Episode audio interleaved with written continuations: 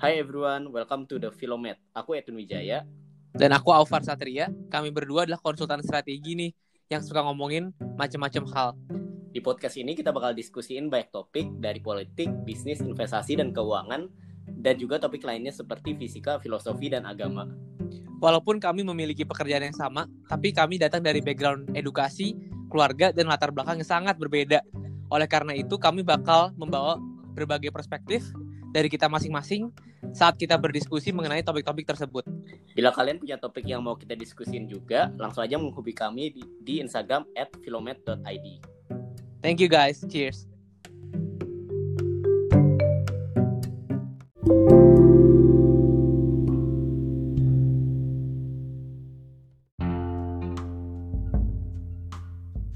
Halo guys, welcome back to Filomet episode ketiga.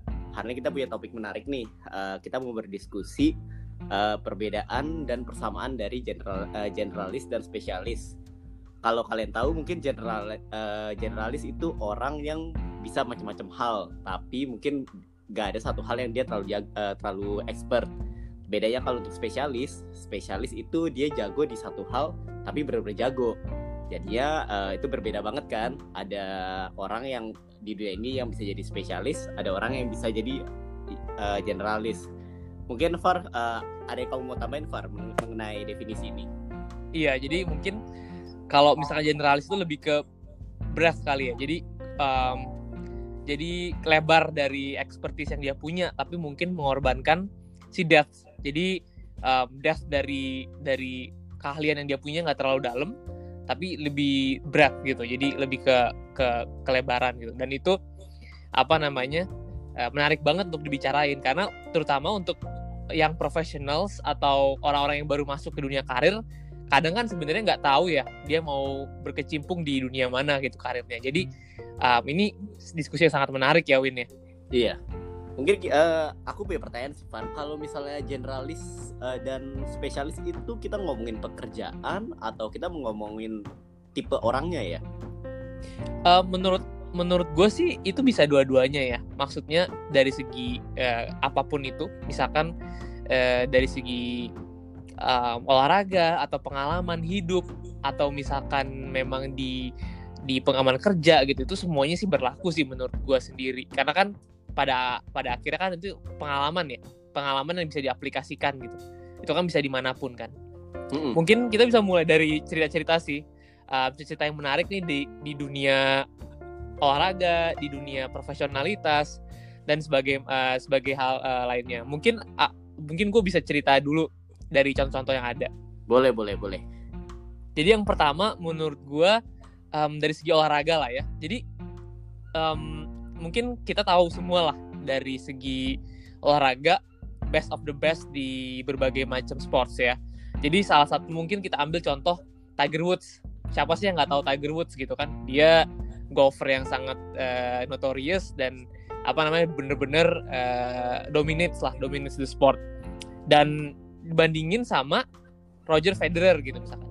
Uh, Roger Federer ini juga di tenis dia 20 times Grand Slam uh, winner dan juga memang salah satu yang paling dominan lah di dunia sport. Jadi kalau kita bandingin dua itu, Tiger Woods itu dia spesialis dia. Jadi kalau bisa didefinisikan Tiger Woods ini dari umur bahkan enam bulan parentsnya itu udah ngajarin dia tentang golf gitu. Di umur 4 tahun dia udah uh, udah ke lapangan, dia turun ke lapangan. Jadi bayangin dia dari early age dia udah bener-bener di di di tempat untuk di golf satu tempat. Jadi dia dari umur eh, enam 6 bulan di spesialis tuh. Nah, sementara kalau kita bandingin Federer, Federer tuh unik.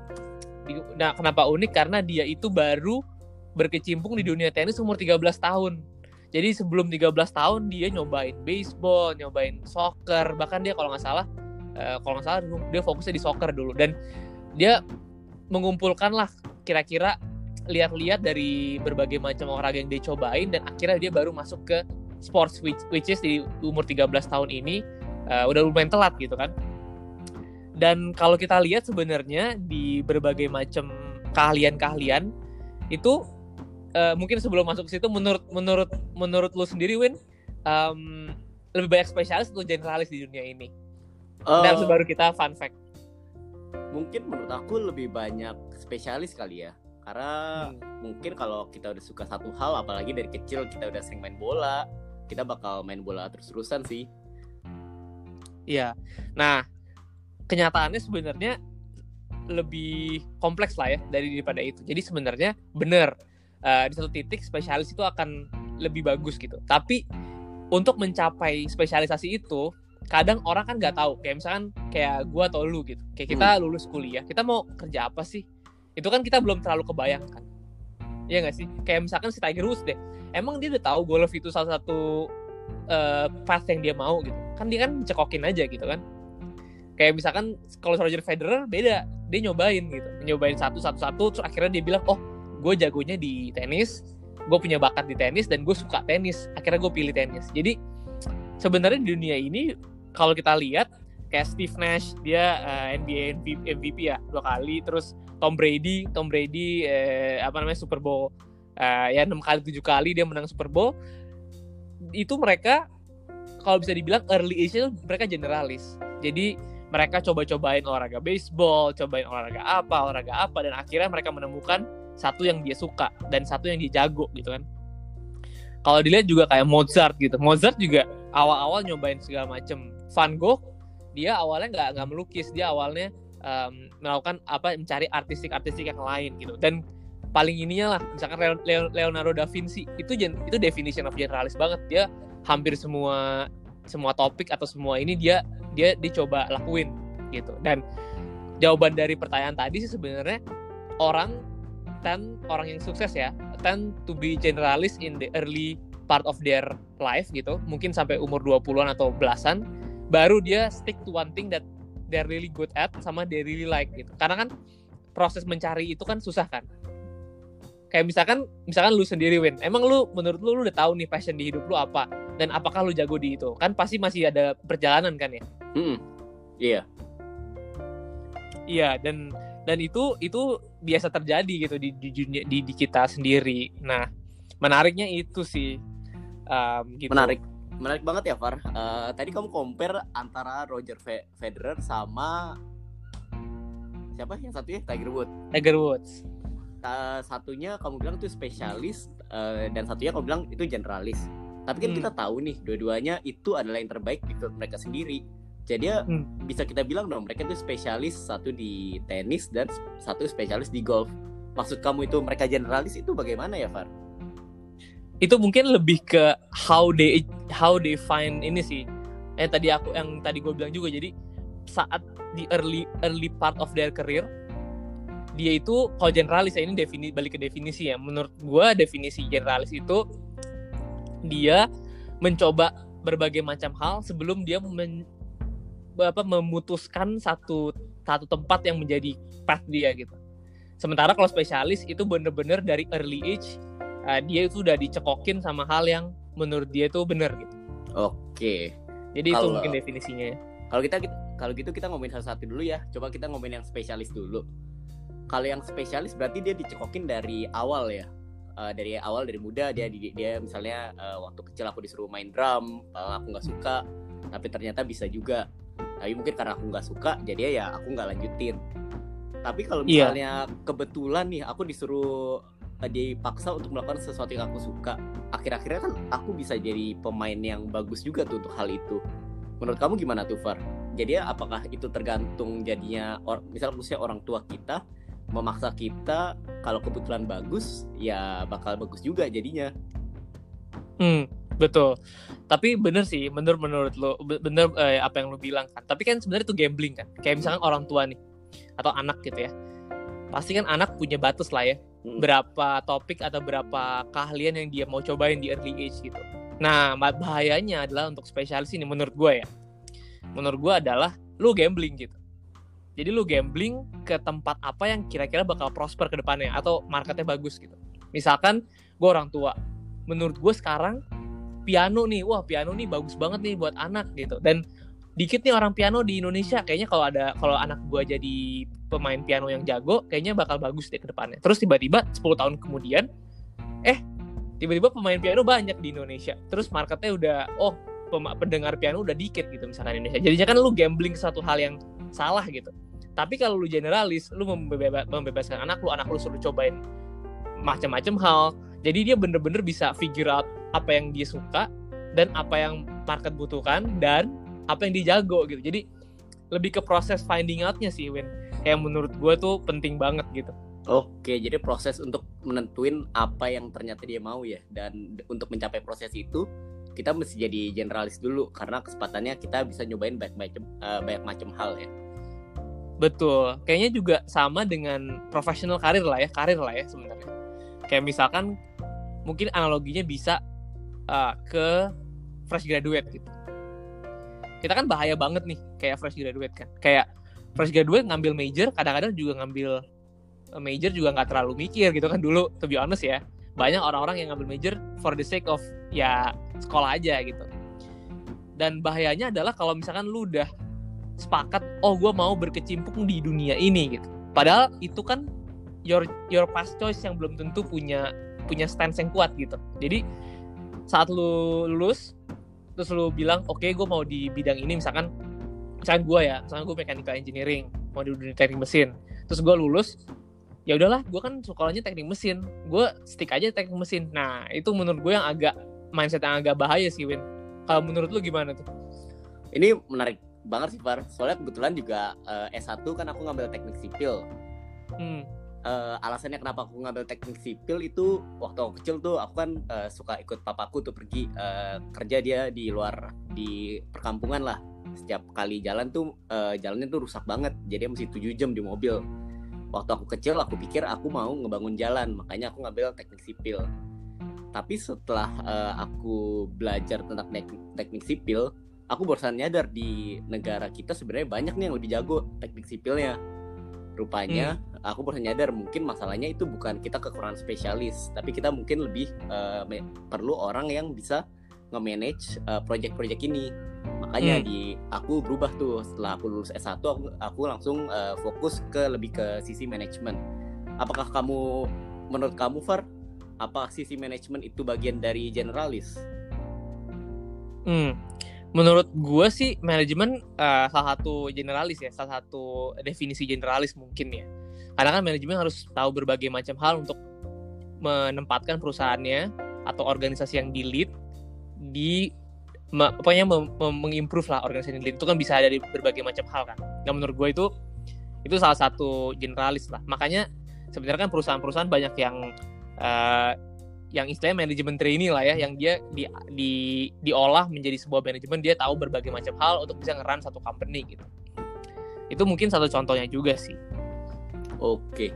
Tapi kan ini kalau uh, tadi kan kembali lagi Far. Uh, kalau misalnya nih saya aku barusan lulus nih aku punya uh, eh, S1 misalnya di teknik mesin atau teknik sipil. Kalau misalnya aku barusan lulus kan pasti aku kerjanya bakal mencari di yang teknik nih gimana nih caranya walaupun aku jadi misal jadi uh, masuk ke dalam industri teknik mesin atau teknik sipil tapi aku bisa tetap jadi generalis.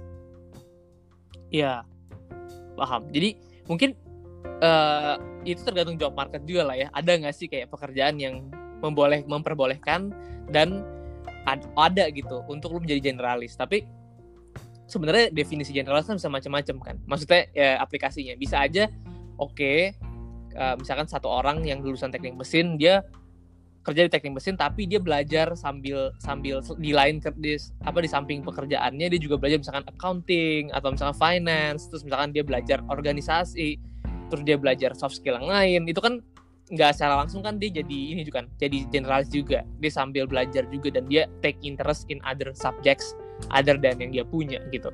Hmm. Jadi itu mungkin itu salah satu yang bisa dilakuin sih uh, sama orang-orang sama sama mungkin fresh graduate sekali ya. Jadi lebih lebih membuka pikirannya aja sih ke ke ke ke hal yang enggak yang mereka nggak punya expertnya di situ. Oke, jadi walaupun kita jadi engineer atau kita jadi accountant, tapi kita mesti tetap belajar hal-hal yang lain yang yang di luar dari scope kita. Betul, betul. Oke, mungkin kita tapi sebenarnya eh, sebenarnya ada ada yang menarik juga tahu hmm. sebenarnya jadi mungkin lebih ke perbandingan generalis sama spesialis kali ya dan impactnya ketika lu udah generalis kali ya yang menarik tuh sebenarnya um, kenapa sih generalis ini uh, do good in in their in their chosen field nanti ke, ke di, di kemudian hari gitu. Kenapa sih? Menurut lu kenapa tuh Win? Mungkin karena kalau kita udah sempat jadi generalis nih, kita udah tahu tentang macam-macam hal kan. Jadi kita bisa pakai solusi dari yang lain terus kita pakai di hal yang kita mau spesialisin. Misalnya kalau kita lihat dari uh, problemnya problem engineering, kita bisa pakai dari uh, pengetahuan kita dari sisi accounting atau manajemen. Mungkin kayak gitu kali Far. Bener, jadi ada yang namanya tuh outsider advantage tuh. Jadi ini salah satu inilah ya um, riset yang dilakuin. Jadi um, sebagai contoh, kenapa sih kadang-kadang kayak research misalkan di bidang biologi gitu, kenapa tiba-tiba seringnya gitu itu di solve sama di bidang yang lain, misalkan dari bidang fisika yang nge-solve gitu. Mm -hmm. Karena kadang-kadang outside tuh punya perspektif yang beda, dia bisa ngebawa pembelajaran-pembelajaran dari fieldnya mereka masing-masing ke field itu yang unik hmm. dan ternyata memang yang dibutuhkan untuk solve problem gitu. Jadi mungkin salah satu contohnya juga ini arguable ya, mungkin manajemen consulting gitu. Manajemen consulting um, mereka bisa dari luar, mereka bisa nge-advise company tersebut walaupun dia nggak punya pengalaman sebanyak si company-nya itu, tapi dia bisa nge-solve problems di company tersebut. Itu kan unik kan? -hmm. Nah itu itu yang namanya outsider advantage dan dengan gen, lu menjadi generalis kadang-kadang lu membuild itu, lu nge-build um, problem solving skills karena salah satu problem solving skills yang paling important adalah analogi. Lu bisa ngambil analogi dari tempat lain, lu aplikasiin ke problem yang lu punya. Jadi analogi itu penting banget dan itu super power banget tuh. Menurut beberapa source yang gue baca bahwa in problem solving analogy is, is a super power lah basically jadi itu itu itu itu itu itu juga sih salah satu faktor juga gitu kenapa generalis tuh lebih kreatif gitu lebih agile sama lebih bisa uh, make connections yang specialized orang-orang spesialis itu nggak bisa tapi ya itu balik lagi itu kan cuma early parts of of your career kan mm-hmm. nanti kalau lu spesialis lu udah merasakan uh, generalis terus habis lu spesialis nah itu baru the real the real career starts gitu kayak si Roger Federer pas dia masuk tenis baru dia bener-bener uh, ini gitu kan Iya, sama aku juga mau nambahin Far. Kalau mungkin sebagai kita generalis, terus kita jadi spesialis, itu kan kita ada seperti uh, perspektif baru yang kita bawa ke field yang kita uh, jadi spesialis kita. Dengan perspektif baru itu juga uh, kita berpikir kan berbeda dengan teman-teman kita yang udah mungkin udah puluhan tahun di sana kan ya. Jadi Betul. dengan uh, pers perspektif baru kita juga mungkin kita berpikir jadi lebih kreatif mungkin itu jadi membuat kita jadi uh, sebagai konsultan juga lebih uh, bisa membawa uh, insight-insight baru lah ke industri yang mungkin udah banyak expertnya sebelumnya. Betul dan ada juga yang namanya mungkin konsepnya kayak food by expertise lah ya. Karena biasanya kalau satu expert itu udah terbiasa men-solve problem dengan satu solusi gitu, dia akan memakai itu terus gitu kan. Iya, no brainer lah ya. Iya. Dan ketika ada problem yang unik, dia pakai solusi yang sama gitu misalkan framework yang sama atau misalkan pengalaman yang udah pernah dan nggak bisa nah mereka tuh kadang stuck gitu mm -mm. Jadi... karena mereka udah deep banget di di situ jadi um, dan mereka nggak bisa kadang-kadang tapi kalau dilihat dari mata dari luar gitu itu bisa di solve dengan analogi-analogi atau misalkan keahlian yang lain gitu. Jadi kadang-kadang juga um, maka itu ekspor itu apa ya perlu didampingi sama generalis. Jadi mungkin salah satu take away-nya lah ya Win. Menurut gue sih that tuh perlu banget gitu. Tapi lebih penting juga adalah broad uh, breadth gitu. Jadi mungkin satu tim di mana ada generalis dan spesialis itu sangat ideal gitu menur hmm. menurut gue sih in solving problems. Menurut lo gimana? Iya menurut aku setuju banget sih. Kadang uh, untuk spesialis kan itu penting banget nih. Dari uh, karena mereka punya pengetahuan yang emang mendalam.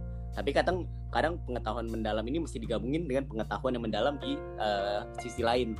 Jadi uh, dengan adanya satu generalis dan a team of spesialis maka tim itu bisa berfungsi lebih optimal betul. Mungkin bisa salah contoh tuh si ini sih yang Apple kali ya. Lu lu ngikutin gak sih Apple Apple Apple itu kan jadi si Apple, Steve Jobs ya Steve Jobs tuh mungkin bisa dikonsider generalis lah ya karena dia kan nggak punya spesialisasi di komputer. Mm -hmm dia dia lebih kayak general aja gitu. Um, terus satu lagi si Steve Wozniak.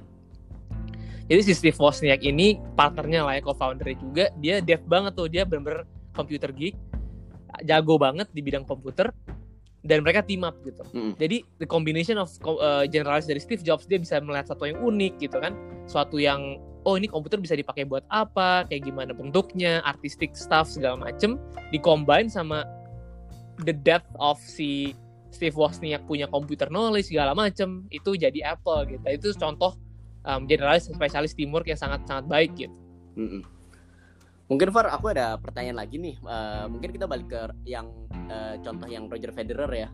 Kan Roger Hmm. Federer kan awal-awal dia nyobain banyak banyak uh, olahraga nih sebelum dia memilih tenis. Kalau kita Hmm. sebagai anak muda juga mungkin kita sekarang masih nyoba-nyoba, tapi mungkin ke depannya kita akan memilih satu yang kita mau jadi fokus kita. Uh, gimana sih Far menurut kamu caranya kita tahu oh inilah yang kita mau jadi spesialis uh, jadi field yang kita mau spesialis in karena kan kalau kita nyoba nyoba hal kan kita rasanya oh kita mau nyobain terus mau nyobain A nyobain B tapi kadang kan kita juga nggak tahu nih kapan sih eh, kapan sih tandanya supaya ini adalah waktu kita specialize Iya, paham. Eh, itu menarik sih. Kadang karena itu, ah, karena itu itu bukan science lah, itu art lebih ke art lah ya kalau itu. Karena pada akhirnya kan, lu nggak bisa yakin 100% ke satu hal. Jadi sebenarnya pentingnya adalah untuk mencoba berbagai macam hal em, secara secara secara kasar dulu gitu. Jadi ja- kalau menurut gue ya jangan terlalu invest your ini ke satu tempat tapi banyak tapi lu coba dulu em, scratch scratch dulu lah kayak high level dulu gitu supaya lu bisa ngerasain apakah itu satu eh, memang dibutuhkan gitu keahliannya dua memang lu bisa fit di keahlian itu dan tiga em, memang kalian itu em, ya fit lah untuk lu ya. Kayak bener-bener inilah fit lah. Tapi ya pada balik balik balik lagi sebenarnya itu nggak ada nggak ada jawaban yang exact lah ya. Karena kan pada pada itu tergantung dari kondisi kondisi masing-masing tergantung dari dari eh, dari dari market misalkan dari kondisi pekerjaannya itu sendiri. Dari itu menurut gue sih em, banyak banget lah ya faktornya kalau menurut lu gimana Win? Apakah ada kayak sweet spot di mana kayak oh kalau pekerjaannya kayak gini kayak gini kayak gini berarti itu adalah gue harus masuk ke situ gitu. eh kebetulan aku belum meng- mengalami sih eh, karena di eh, di tahap sekarang aku masih nyobain banyak eh, banyak, macam hal ya tapi Hmm. ya aku mungkin ngeliatnya kalau aku bakal spesialis di satu hal kalau emang eh, setiap hari aku bangun oh aku mau langsung kerjain hal itu jadi mungkin Jadi passion lah ya, iya, jadi internal ya. Kadang Hmm. passion passion itu bukan yang kita pikirin sebelum kita kerjain tapi apa yang kita kerjain itu bisa jadi passion kita. Jadinya ya untuk sekarang aku belum ada jawaban tapi kalau misalnya ada satu yang benar-benar aku suka banget setelah aku nyobain banyak hal dan eh, aku setiap hari bangun dan aku bakal kerjain itu tanpa disuruh ya mungkin itu akan menjadi field yang aku bakal specializein ke depannya. Mungkin itu sih dari aku. Mungkin berarti bisa kita summarize with the framework kali. Jadi mungkin satu itu passion gitu kan. Internally lu excited untuk melakukan hal tersebut. Kedua dari segi kebutuhannya. Ada nggak sih kebutuhan dari dari ini dari apa namanya dari pekerjaan ini gitu? Jadi lebih ke timing lah. Sekarang waktu yang tepat nggak sih pekerjaan ini untuk dimasuki gitu? Atau kayak keahlian ini untuk dimasuki gitu kan? Jadi yang pertama passion. Yang kedua dibutuhkan atau enggak. Yang ketiga kitanya sendiri bisa nggak sih melakukan hal tersebut gitu kan bahkan ada banyak banyak, field juga yang misalkan ya pure talent aja gitu. Kayak misalkan sports kadang-kadang ada ada genetics ada ada faktor-faktor tertentu. Um, terus misalkan kayak music juga ada ada ada bakat-bakat tertentu yang di mana ada barriernya di situ jadi kalau kita bisa pass through the barrier dan tiga faktor tadi jadi passion terus abis itu bisa nggak kita ngelakuinnya capability sama dari segi marketnya dibutuhkan atau enggak kalau tiga-tiganya udah ke fulfill kita nggak bilang itu pasti jadi keahlian yang harus di pursue gitu tapi most likely itu adalah keahlian yang worth untuk di pursue ya nggak Win? iya setuju. Jadi ya passion timing sama capability kali ya yang ketiga. Betul Iya. betul. Oke ah, dan silakan Far iya dan di kayaknya di kalau hal, hal yang menarik lagi di Indonesia sih nggak tahu sih kalau dari gue sendiri ya lulusan lulusan Indonesia ya. Kita kan beda nih kalau dari lulusan luar negeri gue lulusan Indonesia kalau lulusan Indonesia itu sendiri yang gue lihat tuh hesitant banget gitu untuk jadi generalis karena dia maunya spesialis aja gitu kayak gue udah kuliah 4 tahun di bidang teknik mesin kenapa nggak gue pakai itu kan jadi tabu gitu loh menurut menurut menurut orang yang gue lihat ya Iya, Menurut lu gimana banget. tuh Win? Iya, Kalau di luar sih, lulusan luar negeri gimana tuh? Lulusan luar negeri gitu nggak? Aku Menarik sih. banget sih. Eh, apalagi kan kita eh, sos- eh, mungkin society kita itu kalau misalnya kita jago di satu hal itu bosan jago nih. Tapi kalau kita nyobain banyak-banyak hal itu dibilang katanya nggak jago apa-apa dan nggak bisa ngapa-ngapain. Mungkin kita ada, mungkin aku juga kadang eh, ada pressure juga sih karena kan udah aku udah empat tahun belajar teknik sipil tapi akhir-akhirnya nggak jadi eh, insinyur gitu. Tapi ya mungkin itu bukan passionku dan empat tahun yang aku- aku habisin untuk belajar teknik sipil itu bikin aku nyadar kalau aku nggak mau teknik sipil ya mungkin ya nggak belum belum tentu apa yang kita kerjain sekarang itu bakal jadi passion kita tapi ya kita cobain terus aja sih apalagi kita masih muda dan kita masih punya banyak kesempatan kan ya Betul. Dan memang dari segi historically kan salah satu pembelajaran paling kuat dari sejarah lah ya. Kayak sejarah adalah adalah ya tell, tell, will tell us something gitu. Dan dari sejarahnya memang orang-orang yang generalis early early part of their career um, tends to be the successful ones gitu. Kalau lihat di di orang-orang orang-orang sukses gitu. Jadi uh, mungkin itu kali ya satu tips juga ya buat buat yang professionals gitu bahwa jangan takut lah untuk mencoba hal-hal baru karena in the long run it will be beneficial. Uh, walaupun in the short in the short eh, in the short run mungkin resiko atau apa banyak banyak inilah banyak konsep juga. Cuman um, if you look at the history ya itulah yang terjadi gitu. iya setuju banget mumpung masih muda ya Far Iya. mungkin itu cukup kali ya untuk kita punya podcast hari ini Far Oke, mungkin kita summarize jadi tiga hal kali ya. silakan Far mungkin yang pertama adalah um, it is a good practice lah to change interest in the beginning of, of your career for the sake of figuring out apa yang mau kita lakukan dan apa yang kita jago dan apa yang market butuhkan gitu. Jadi mungkin the early parts eh, bisa coba be generalist first. Baru nanti kalau udah tahu apa yang ini baru spesialis seperti um, icon-icon dan tokoh-tokoh yang udah ada sebelumnya. Yang kedua mungkin um, gimana untuk untuk menjadi untuk mempelajari hal-hal baru itu kayaknya bagus banget untuk untuk ini untuk bring a fresh mind, uh, bring a fresh perspective dan coba menjadi ama, ama, amateur gitu di setiap apa pun yang kita kerjakan supaya kita bring a fresh perspective gitu kan. Dan yang ketiga um, sebenarnya jangan takut untuk untuk uh, membawa pelajaran-pelajaran dari sektor lain atau dari dari bidang lain ke bidang yang kita pakai sekarang karena analogi atau misalkan um, bawa kalian dari bidang lain untuk nge-solve bidang yang lain itu sangat sangat menarik dan sangat important karena lu mem- membawa sesuatu yang inovatif gitu. Mungkin dari lu sendiri ada ada yang mau tambahin lagi? Mungkin yang terakhir itu mumpung kita masih muda, kita cobain aja semua yang kita mau cobain dan eh, mumpung kita masih ada kesempatan, kita ambil aja kesempatan itu. Itu aja dari aku Betul. sih, Far. Betul. Great talk. Kayaknya Thank menarik you for banget nih listening, ini. guys. Uh, see Thank you you on for our listening. next podcast. Kalau ada topik yang pengen kita bahas, don't hesitate to untuk untuk tulis itu di di Instagram atau langsung hubungin kita berdua. See you. See you guys. Cheers.